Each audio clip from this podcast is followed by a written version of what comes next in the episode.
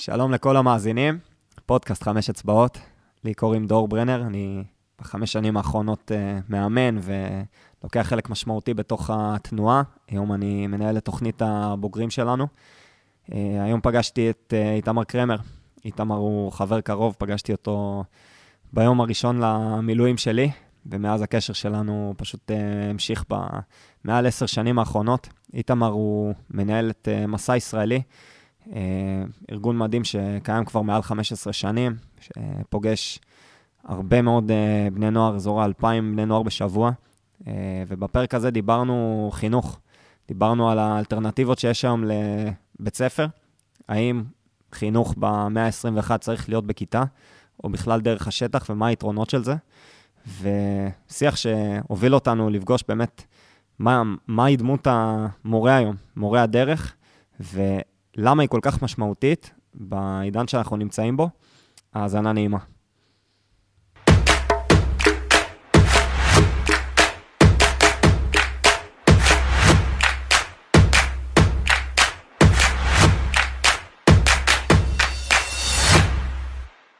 איתמר, מה קורה?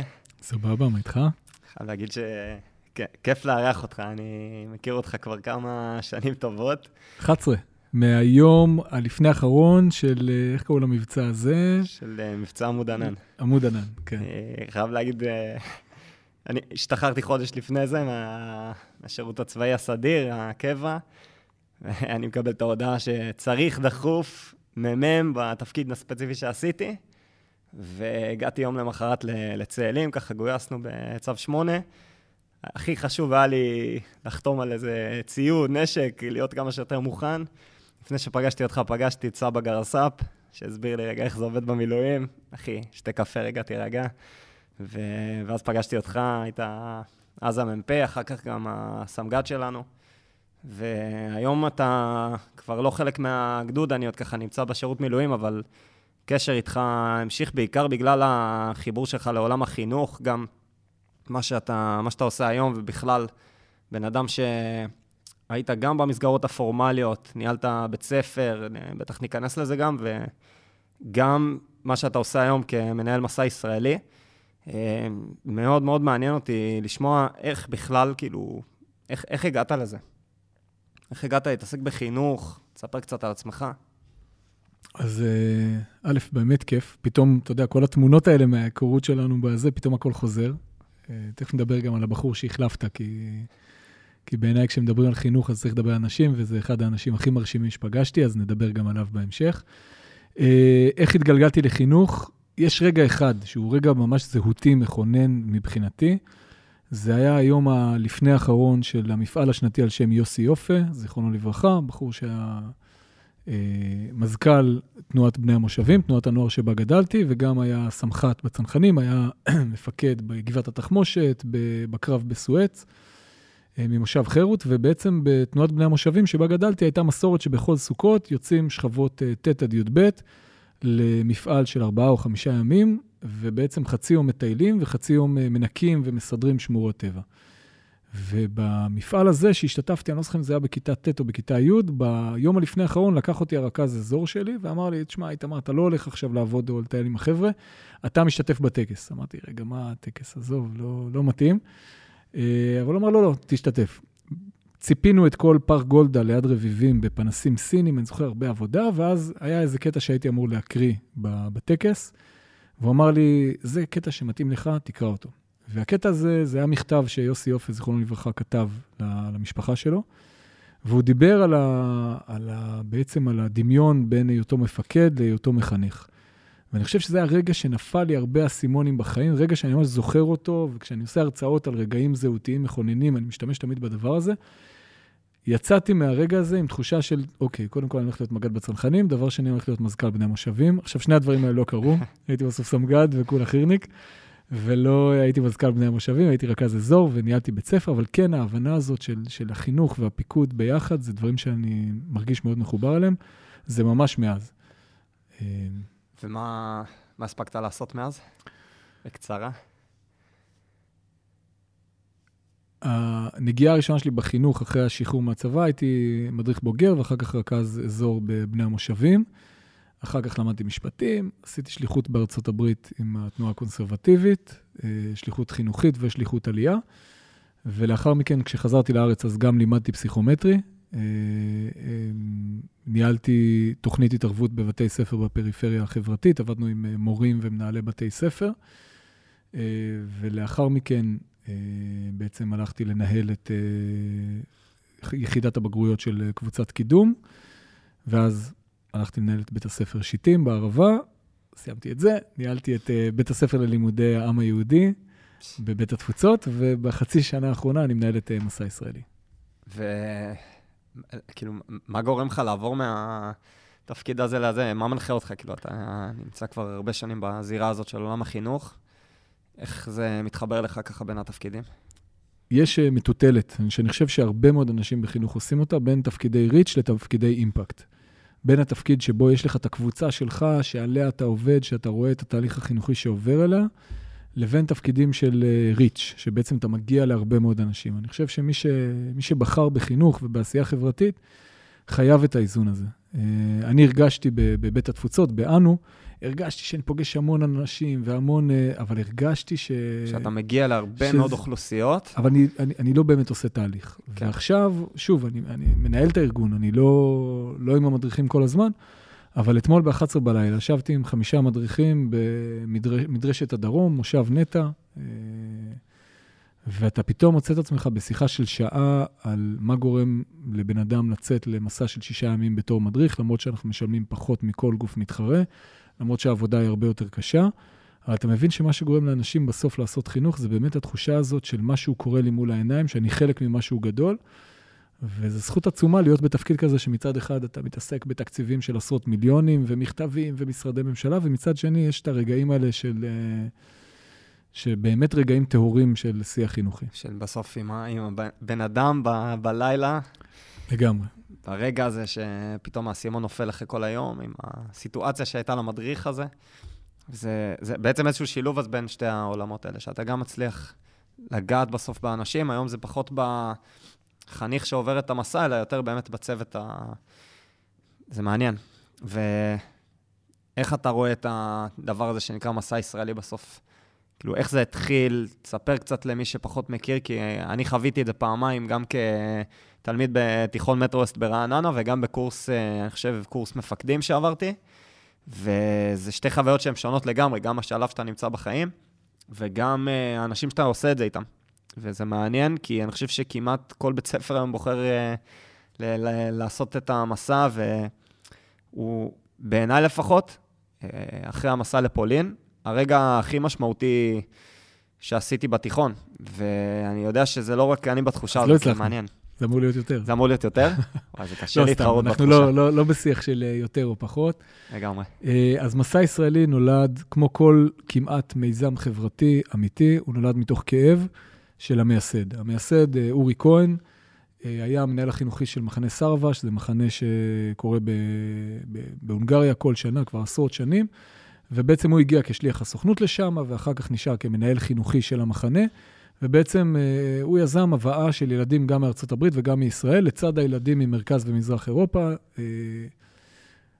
אחר כך התברר שאשתי הייתה אחד הילדים האלה שהוא הביא בגיל 16 למחנה הזה, והוא מספר כל הזמן, זה היה בסוף שנות ה-90 של המאה הקודמת, זה נשמע מרווח היסטורי מאוד גדול. והוא זוכר שהוא אסף את החבר'ה האלה, את הישראלים, את האמריקאים ואת המזרח אירופאים, ופתאום הילדים הישראלים, שהם באמת חניכי תנועת נוער, נוער לנוער, שזו הייתה אז תנועה מאוד, מאוד חזקה, מאוד עמוקה, באים ואומרים, תקשיב, כל מה שהילדים האמריקאים והאירופאים האלה מדברים על זהות יהודית ועל תחושה של שייכות עמוקה למדינה ולעם, אין לנו את זה, אנחנו לא מתעסקים את זה בכלל. ואורי כל פעם מספר שהכאב שהוא חש מהדבר הזה, זה משהו שליווה אותו שנים. ובעצם הרעיון של מסע ישראלי היה לחבר ילדים וילדות ישראלים דרך ארץ, לחבר אותם למעגלי הזהות המשתנים. והמסע בעצם הוא מסע של 6 ימים, שכל יום הוא תחת הכותרת של מעגל שייכות אחר. היום הראשון זה אני ועצמי, שקורה בשטח, קמים 2:00 בלילה, עולים על האוטובוס, ב6 בבוקר טקס בזריחה, בדרך כלל על איזשהו קצה צוק. תפסים על איזה הר. בדיוק, מתחילים בעלייה, ביום הראשון תמיד יש עלייה קשה, אם זה לטפס את הקרמל, אם זה לטפס את הרדון. שיהיה אתגר, שיהיה משהו שאתה צריך להתמודד איתו. שיהיה משהו בלתי יאמן. ממש אתה אומר לעצמך, אין שום סיכוי שאני עולה את ההר הזה, וכבר ביום הראשון, שאתה עוד בשוק, שלא ישנת כל הלילה, כבר ביום הראשון אתה עושה את הבלתי יאמן. בתוך היום הזה אתה עסוק כל הזמן בעצמך, יש לך תרגיל של בדד, שאתה ממש צריך, חייב להיות לבד עם עצמך, בלי מסך, בלי משימה. שזה אירוע מכונן עבור חלק גדול מהילדים. שצריך להגיד שהיום בעידן הנוכחי זה מאוד קשה גם לאנשים בוגרים לעשות מעשה כזה, להיות רגע עם עצמם באמת, אתה יודע, בלי הרדיו, בלי הטלפון, בלי משהו שעכשיו, רק להיות עם עצמך, עצם זה כבר חוויה שהיא מאוד מעצימה. לשהות, זו מילה שהיא כל כך חזקה, שאנחנו משתמשים בה הרבה בתוך המסע. גם אפילו תוך כדי ישיבה, רגע בואו נשהה שנייה. בואו נשהה רגע בתוך השאלה הזאת, נעצור, נחשוב. ולאפשר לרוץ. בדיוק. לא להיות כל הזמן במונחים של שנות ה-80, זה לא להיות כל הזמן ב-doing, אלא להיות הרבה ב-being. וביום הזה של אני ועצמי, אתה מתעסק בעצמך. אחר כך אתה ממשיך בשטח, יום אני והקבוצה, אחר כך יום של התנדבות בקהילה, זה יום אני והקהילה, ולאחר מכן אתה עובר למעגלי שייכות יותר רחבים. יום אני והעם בארץ, שבו אתה ממש הולך בדרכי אבות ואימהות, אבל אתה כל הזמן עסוק בחיבור הזה של המשולש אני והעם שלי, העם שלי והארץ שלי, אני והארץ שלי. עכשיו גם אספנו מודולה של מפגש עם נוער מקהילות יהודיות בעולם, שזה פתאום אתה מקבל מראה כזאת, אתה אומר בוא נע, חבר'ה האלה מגיל אפס מדברים על למה אני שייך, פתאום אני רק בגיל 17 פעם ראשונה שואל את עצמי רגע בכלל, למה אני שייך חוץ מהמשפחה והבית ספר שלי. והיומיים האחרונים זה יום אני והמדינה ואני והיהדות, שזה יומיים שהם טעונים, הם כבדים, הם קשים, אבל אתה לא יכול להגיע, ואני חושב שזה החידוש וזה הפיצוח הגדול של מסע ישראלי, אתה לא יכול להגיע להתעסק במעגלי השייכות הרחובים יותר, בלי שאתה שואל את עצמך את השאלה, רגע, מי אני? מה אני חושב על עצמי? מה אני חושב על המרחב שבו אני נמצא? ובעצם התפיסה הזאת של החינוך החווייתי בדרך המעגל, זה שאתה כל חוויה, שאתה עובר, אתה בכותל אחר כך, שנייה אחר כך אתה יושב עם החברים שלך, ואתה מדבר על החוויה בכותל. יש פה כל הזמן שילוב בין העשייה, החוויה שאתה ממש עובר אותה ברגליים, כאילו אתה חווה אותה באמת, זה לא איזה משהו מטווח, אבל אז אתה רגע מאבד אותה. כל הזמן המחזוריות הזאת. ויש פה דבר שהוא גם חדש לילדים האלה, והוא גם בכלל חדש לכל מי שעוסק בעשייה הזאת. מתי אתה, אני שואל אותך, עצרת ואמרת לעצמך, רגע שנייה, מה עשית היום? מה הצלחת? סוג של חשבון נפש, איזושהי עצירה. אנחנו מדברים על זה המון, אגב, בתוך הצוות שלנו, אנחנו מנסים להעביר את זה גם למתאמנים, לחניכים במכינה, שכאילו לדעת גם רגע לעצור, ולהבין מה קרה פה רגע, לסגור את השבוע. וכל כך הרבה דברים יכולים לצוף מזה ברמה הפרקטית היומיומית, שזה כלי מדהים לכל בן אדם. אני חושב שבתהליך חינוכי זה עוד יותר משמעותי.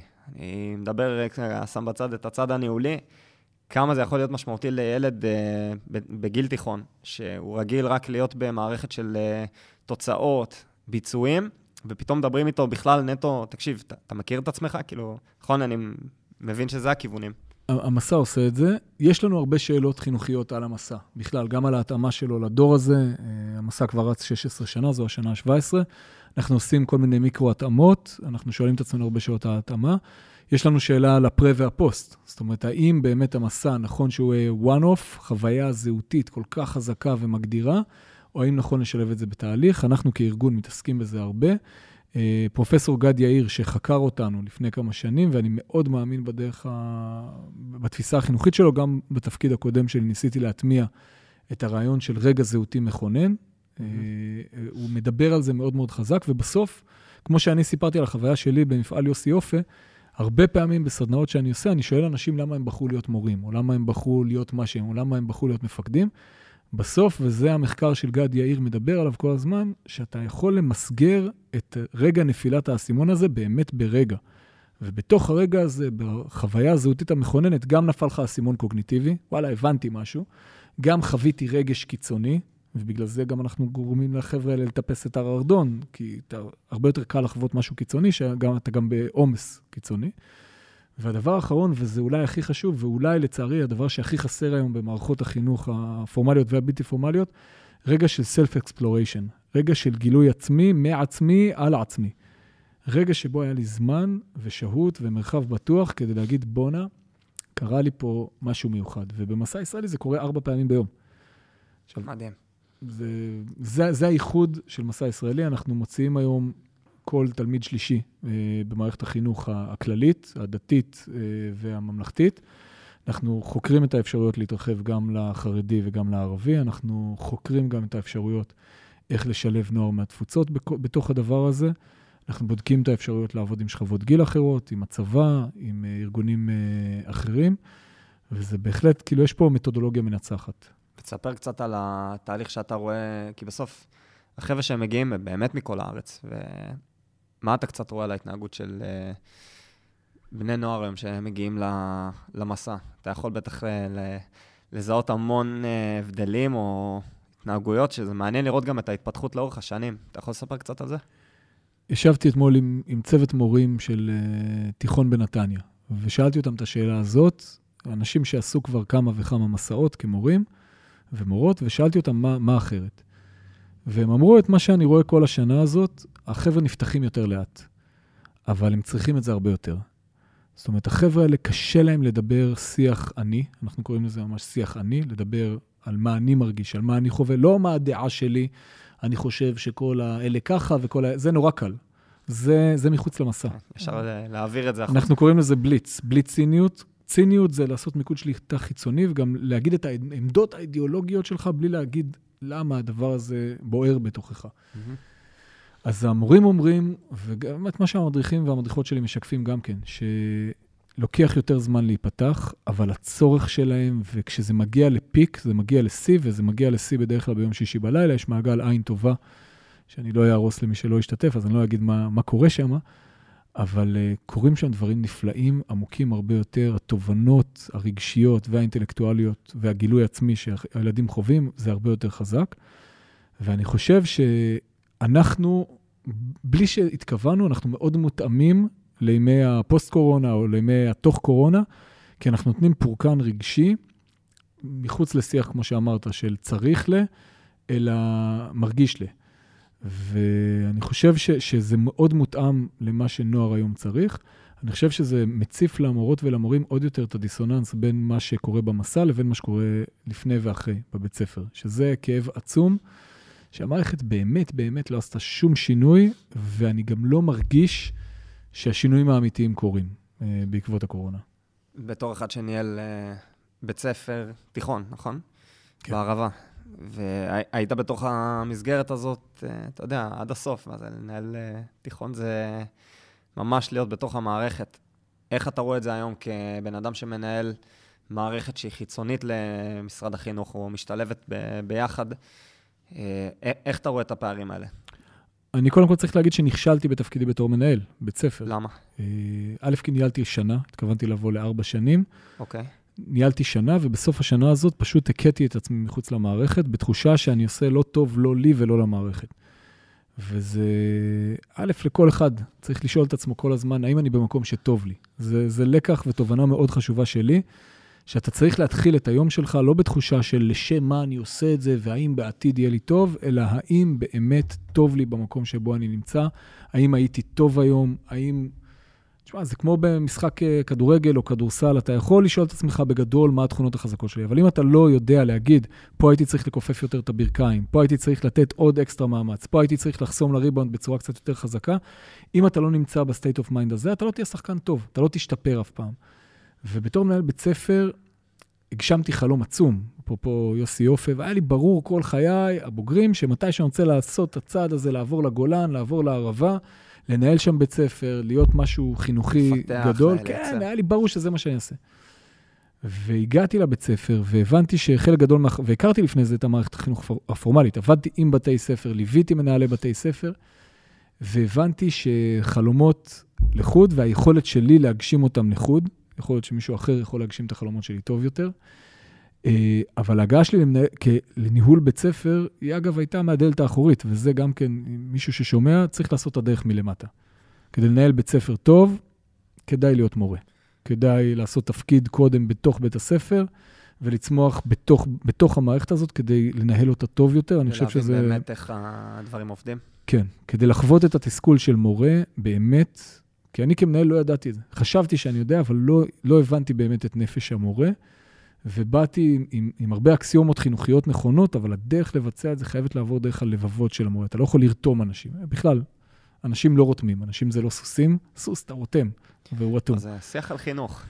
בדיוק. ואני את כל התפיסה החינוכית שלי, שתכף נדבר עליה, ניסיתי ליישם, בלי שלפני זה עשיתי ביי-אין, לפני שהייתה הכשרת לבבות בתוך הדבר הזה. ואני חושב שלקחת את השנה הזאת שלי בערבה בתור איזשהו ניסיון לאמת החינוכית שלי, זה אומרני, זה לא נכון. אני כן חושב שבשני התפקידים שעשיתי מאז, גם בבית התפוצות, באנו, וגם היום, אני מצליח להיות הרבה יותר את הצד של המחנך, ומצליח גם בהרבה יותר צניעות ממה שבאתי בתור מנהל, להבין בעצם איך התפיסה החינוכית שלי יכולה לפגוש את השטח. ואני רוצה ללכת לתפיסה החינוכית, ואני אגיד את זה בכמה משפטים, שזה לא יהיה הרצאה.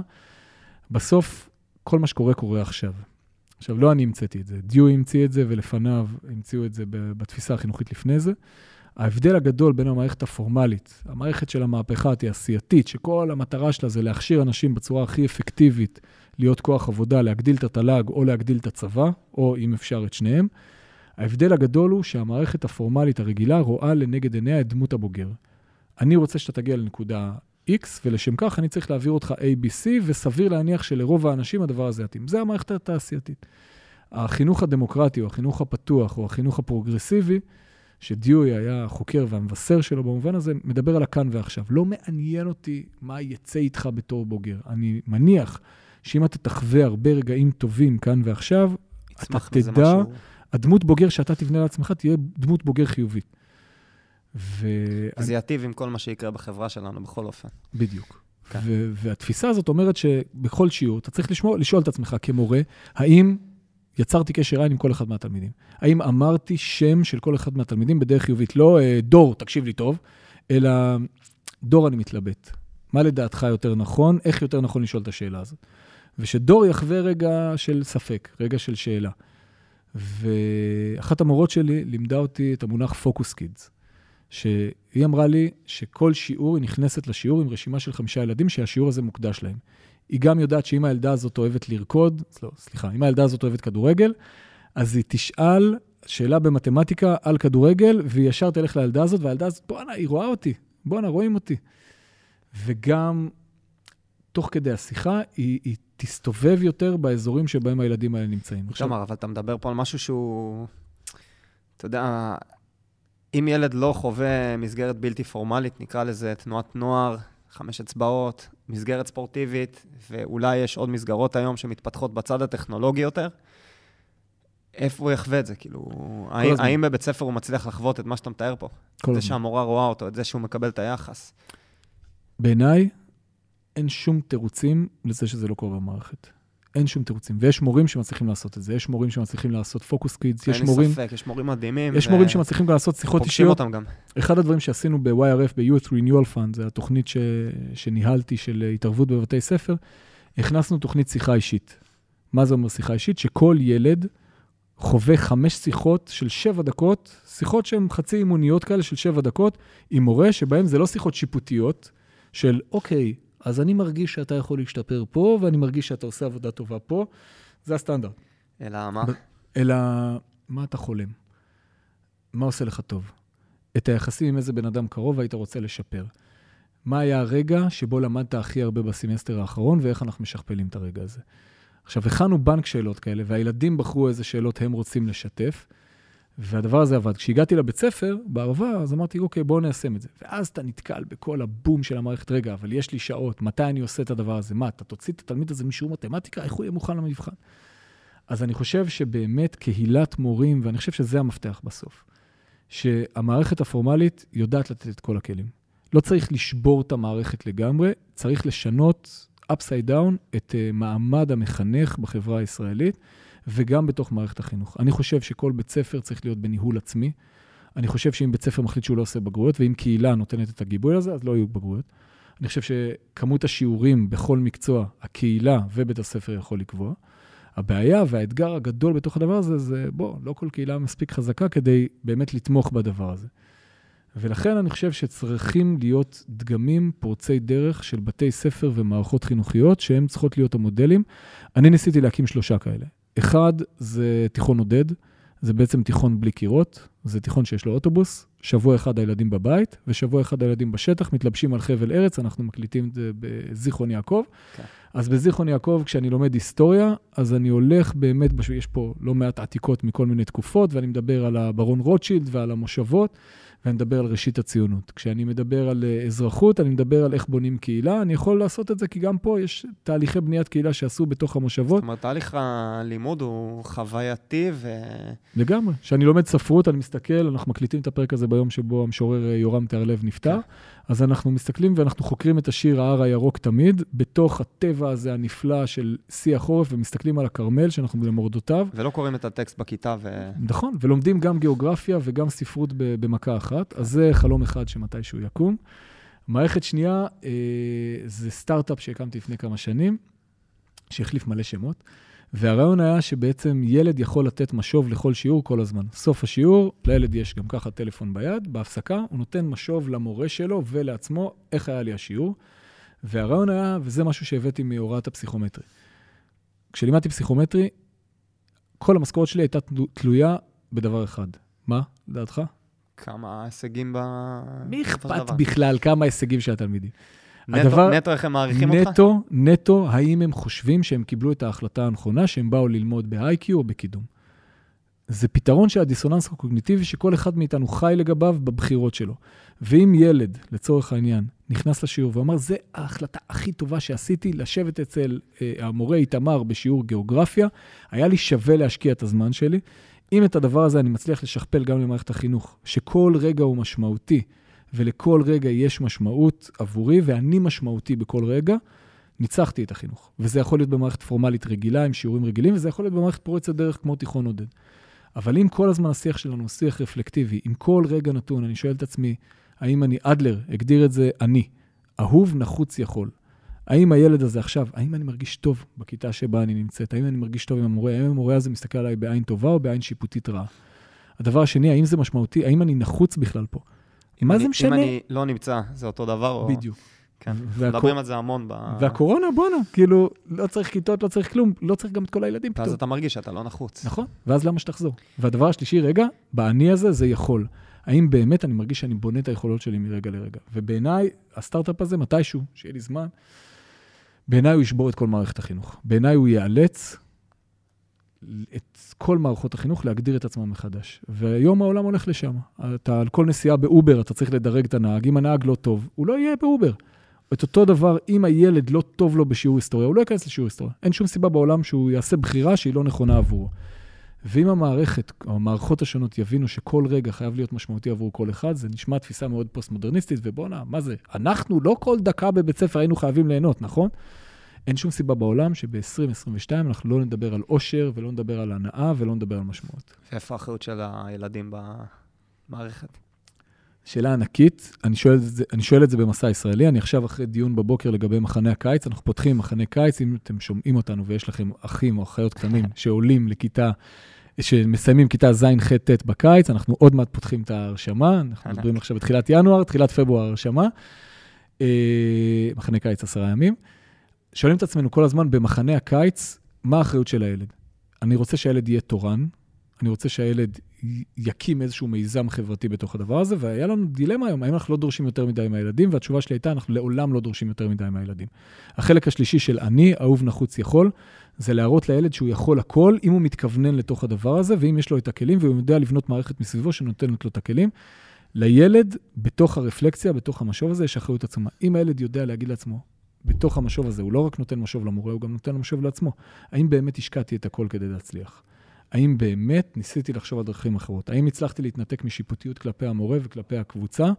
בעודי בא ללמוד. אז בעיניי, משוב אמיתי ורפלקציה ותפיסה רפלקטיבית, אתה צריך גם לחנך את הילד שיהיה כל הזמן במודעות, זה קשה. אז אני חושב שהעולם בדרך לשם, העולם הצרכני שלנו היום בדרך לשם, אם קיבלת שירות לא טוב, אתה תתנף בפייסבוק, מי שעוד נמצא בפייסבוק, ואתה תגיד, רגע, זכותי ליהנות יותר. אז למה לא בחינוך? אני חושב שיש פה איזשהו איזון, שאין ספק שבשנים האחרונות הוא פשוט נהיה דיסרפטיבי לגמרי, כאילו להתפרץ לכל הכיוונים וכל אחד קצת עושה מה שהוא רואה לנכון. אתה יודע, בעולם שהוא קצת נהיה תזזיתי, קיצוני לכאן ולכאן, באיזשהו מקום נמצאת נקודת האמצע. אני חושב שהאתגר, אנחנו נמצאים פה במכינת 5, המקום בזיכרון, אנחנו מסתכלים על החניכים. למה למצוא את נקודת האמצע, דור? הם שותפים לתוך התהליך הזה. דור, למה למצוא את נקודת האמצע? מה הכוונה? בוא תהיה אוונגרד. למה למצוא את נקודת האמצע? החיפוש הזה של למצוא את נקודת האמצע ולמצוא את האיזון הנכון, בעיניי, זה המבוא הראשון לפשרה הלא נכונה.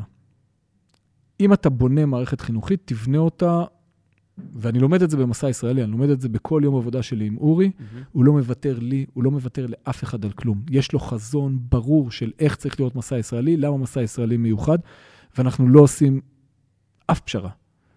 אם מדריך לא מדייק, המדריך הזה חייב לקבל טיפול. לא יהיה בסדר. אם האוטובוס לא מגיע בזמן, זה לא עבר לידינו. בוא נדבר עם המנכ"ל של חברת האוטובוסים, בוא נבין את הדבר הזה. עכשיו, אם מראש אתה מחפש את האיזון, אל תחפש את האיזון, נכון? לך לקצה של האני מאמין שלך, לך לקצה של הדגם, כל עוד יש לך את היכולת האמיתית להביא את האנשים שלך לתוך הדבר הזה, לך לקצה הדגם, לך לקצה היכולת, לך לדיוק המקסימלי של הדבר הנכון. אם אתה אומר לעצמך, אני מאמין שהעולם יתאזן בסוף, זה הרגע הראשון שבו אתה מחפש איפה אתה מוותר, לא על האמת שלך הסובייקטיבית, אלא איפה אתה מוותר על מה שאתה אמפירית בדקת שמדויק. ולכן אני חושב שגם 5 אצבעות, ואתה מספר לי כבר כמה שנים, ואני שומע כל הזמן, אני חושב שאתה אוונגרד, אני חושב שאתם עושים משהו שהוא בקצה. עכשיו החוכמה תהיה איך לא לאבד את הצבע המיוחד, כשאתם גדלים ושאתם עושים עוד דברים שנראים כמו דברים אחרים. לגמרי, אנחנו מנסים להביא פה כבר כמה שנים, אני חושב שלאט לאט מתחילים גם לראות את זה יותר, שאפשר לעשות חינוך, או שצריך לעשות חינוך, דרך העשייה, דרך מה שאתה באמת חווה, וזה לא משנה אם זה דרך ספורט, או דרך השטח, או דרך הרבה מאוד שיטות שלאט לאט מתפתחות, עצם זה שיש כאן איזשהו אתגר שצריך להתמודד איתו, עושים את זה ביחד, כי אנחנו בעידן ש...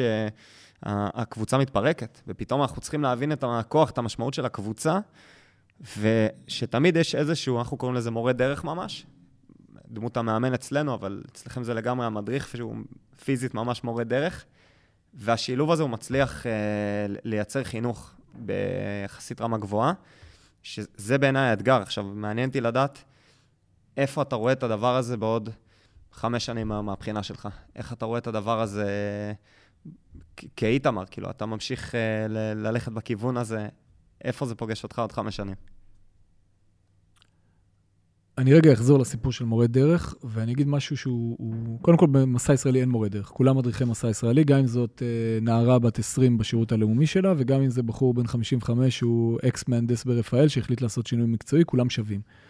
ואתמול כשישבתי עם המדריכים שלנו, אז באמת היה לי כזה. היה לי בחור בן 49, אקס-מ"פ בצנחנים, ובחורה שסיימה עכשיו שירות לאומי של שנה אחת, ובאה לעשות אצלנו את השירות הלאומי של השנה השנייה שלה, והם שווים לגמרי.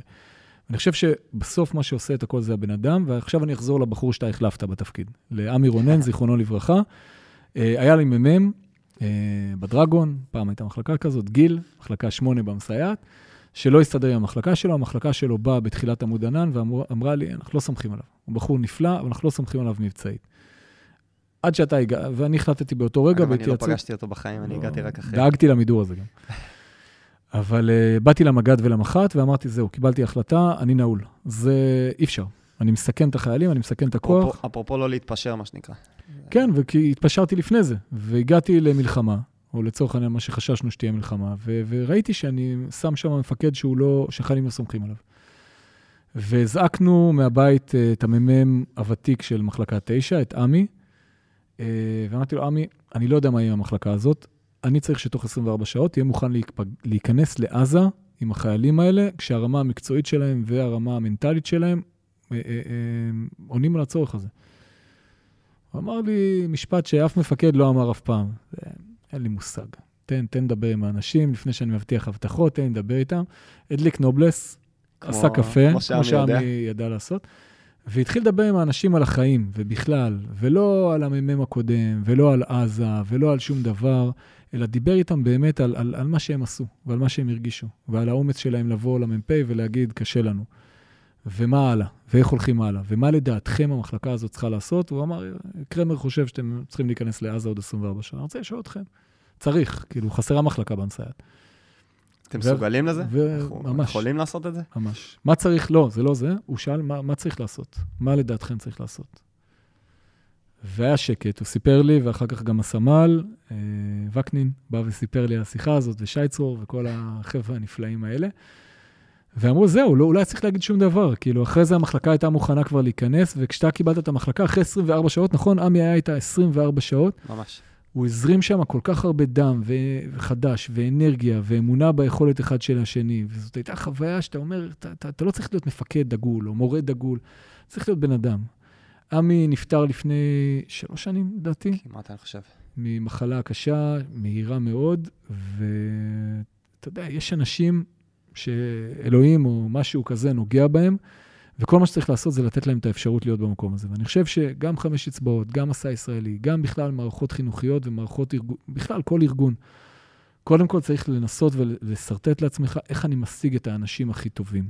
קודם כל, או הכי מתאימים למה שאני רוצה. קודם כל לדבר משאבי אנוש, לדבר על כוח האדם שאני צריך, לאפיין את הפרופיל, לאפיין את התכונות שצריך, ואחר כך לתת את הפלטפורמה הנכונה. ואני חושב שגם שבונים את הארגון, לפני שאתה מדבר על ערכי הארגון ועל כל הדבר הזה, אתה צריך לדבר על איזה סוג אנשים אני רוצה לידי. פיל ג'קסון דיבר על זה הרבה כל הזמן, על איך אני בונה קבוצה, גם פפ דיבר על הדמויות בתוך חדר. אתה מבין שמאמנים, שמנהיגים טובים, לא מסתכלים על השיטה, או על התפיסה, או על כל דבר הזה. הוא אומר, זה אחד, זה חשוב. אבל קודם כל בוא נדבר רגע איזה סוגי אישיות אני צריך מסביבי. אני חושב שמערכת החינוך לאט לאט הולכת לכיוון הזה. אני חושב שהמערכת צריכה בוסט מאוד מאוד גדול של חדשנות לאחור. זאת אומרת, לא רק לחשוב טכנולוגיה, אלא להבין שלהיות חדשן זה לפעמים לקחת דפוס ישן ופשוט לקחת אותו עד הקצה. בתי ספר טבע, הבן שלי לומד בגן חצי יער, הוא יומיים בשבוע ביער. בוא'נה, זה דבר ענק שקורה על גננת של 30 שנה שפתאום נכנס לה איזה ג'וק. אבל הגננת הזאת, המערכת מסביבה שידרה לה, בוא'נה, את יכולה, את אהובה, נחוצה, יכולה, לכי ליוזמה הזאת, המשרד ייתן לך עוד קצת כסף, היישוב ייתן לך עוד קצת כסף. אין בן אדם בתוך מערכת החינוך שאם הוא לא ראוי לדבר הזה, הוא לא יכול לעשות את זה. ואני חושב שהדמוקרטיזציה, לא במובן של חינוך דמוקרטי, אלא דמוקרטיזציה במובן שאנשים יכולים לקחת אחריות ולקבל את הכלים כדי לעשות מה שמאמינים בו, זאת המהפכה של משרד החינוך, ובכלל החינוך בעולם יעבור. איתמר, תודה. התענוג להגיד לך שלא משנה איפה אתה תהיה עוד כמה שנים, זה קשר שהוא באמת מדהים, ומה שמדהים זה שאתה תמיד תביא את התפיסה שלך למקום, וזה פשוט תענוג לראות את זה, ואני שמח על הקשר, אני גם בטוח שאנחנו נמצא את הדרך לשתף פעולה. זהו, תודה. בכיף גדול, ואני שמח שבאת אליי ביום הזה של עמוד ענן, והרגשתי, ואמרתי לך אז, כאילו, למרות שאתה צנחן, בשנייה שהתחלת לחייך אל החיילים, ובשנייה שכאילו דיברת איתם לא מגבוה, אלא מאחי, יאללה חבר'ה, מה עושים? אני חושב שבסוף זאת הגישה, גם כמנהל, גם כמפקד, גם כמחנך, בסוף שאתה לא שם את עצמך באיזשהו מקום רחוק, אלא אתה בתוך הדברים האלה, הדברים קורים, ואני שמח שיצא לפגוש אותך וללמוד ממך גם ככזה. תענוג, תודה רבה.